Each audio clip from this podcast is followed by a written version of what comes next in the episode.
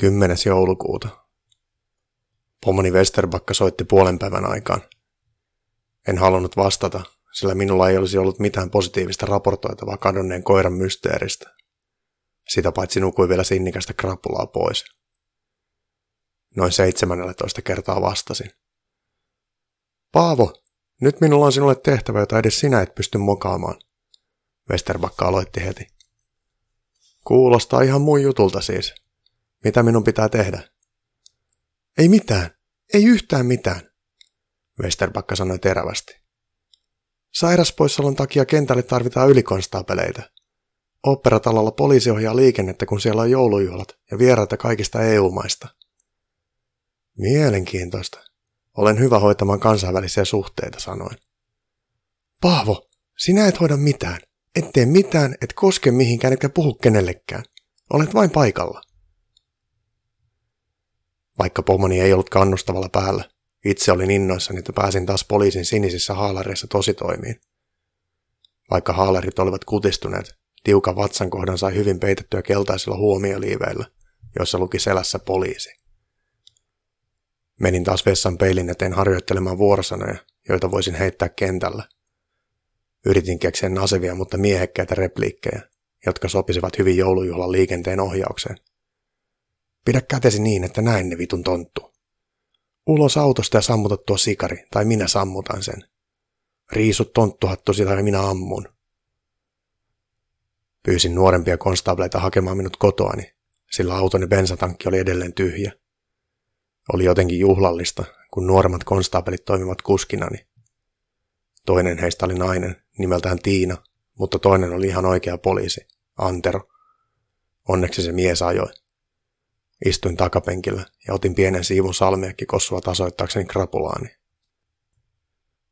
Operatalon edessä oli täysi kaos. Liikenne oli lähes täysin jumissa. Paikalla oli mielenosoittajia kyltteinen.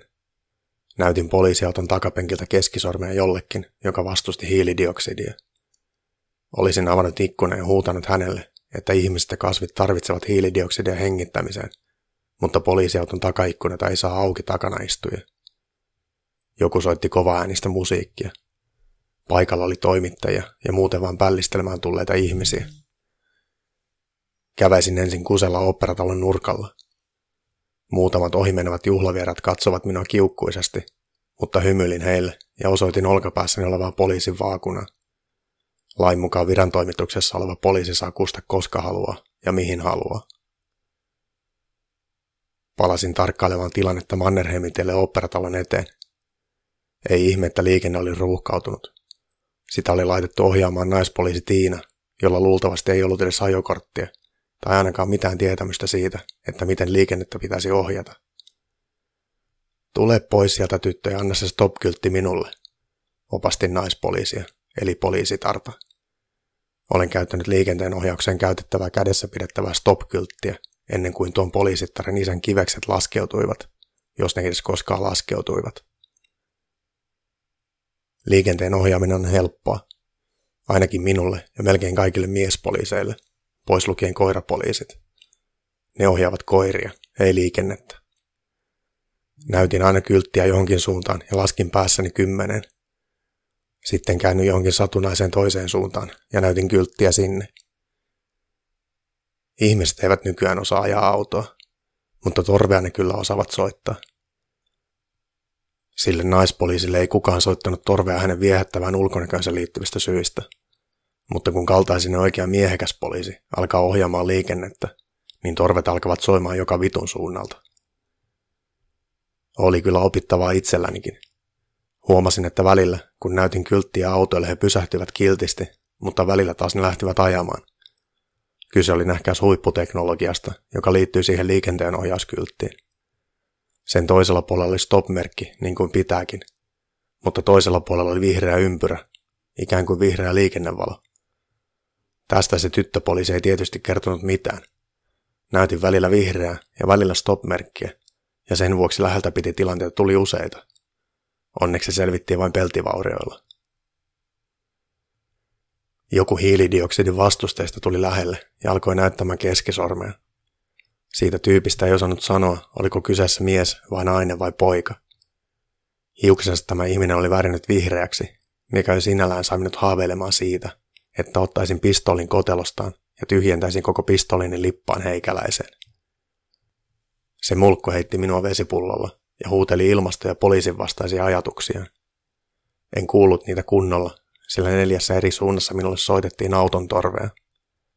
Oli siis aika toimia. Meni ripeästi tämän vihreätukkaisen hyypiöolennon viereen ja tyhjensin kyynelkaasupullon hänen kasvoilleen. Raukkaparka alkoi kiljumaan kyynelkaasun takia, mutta niin minäkin.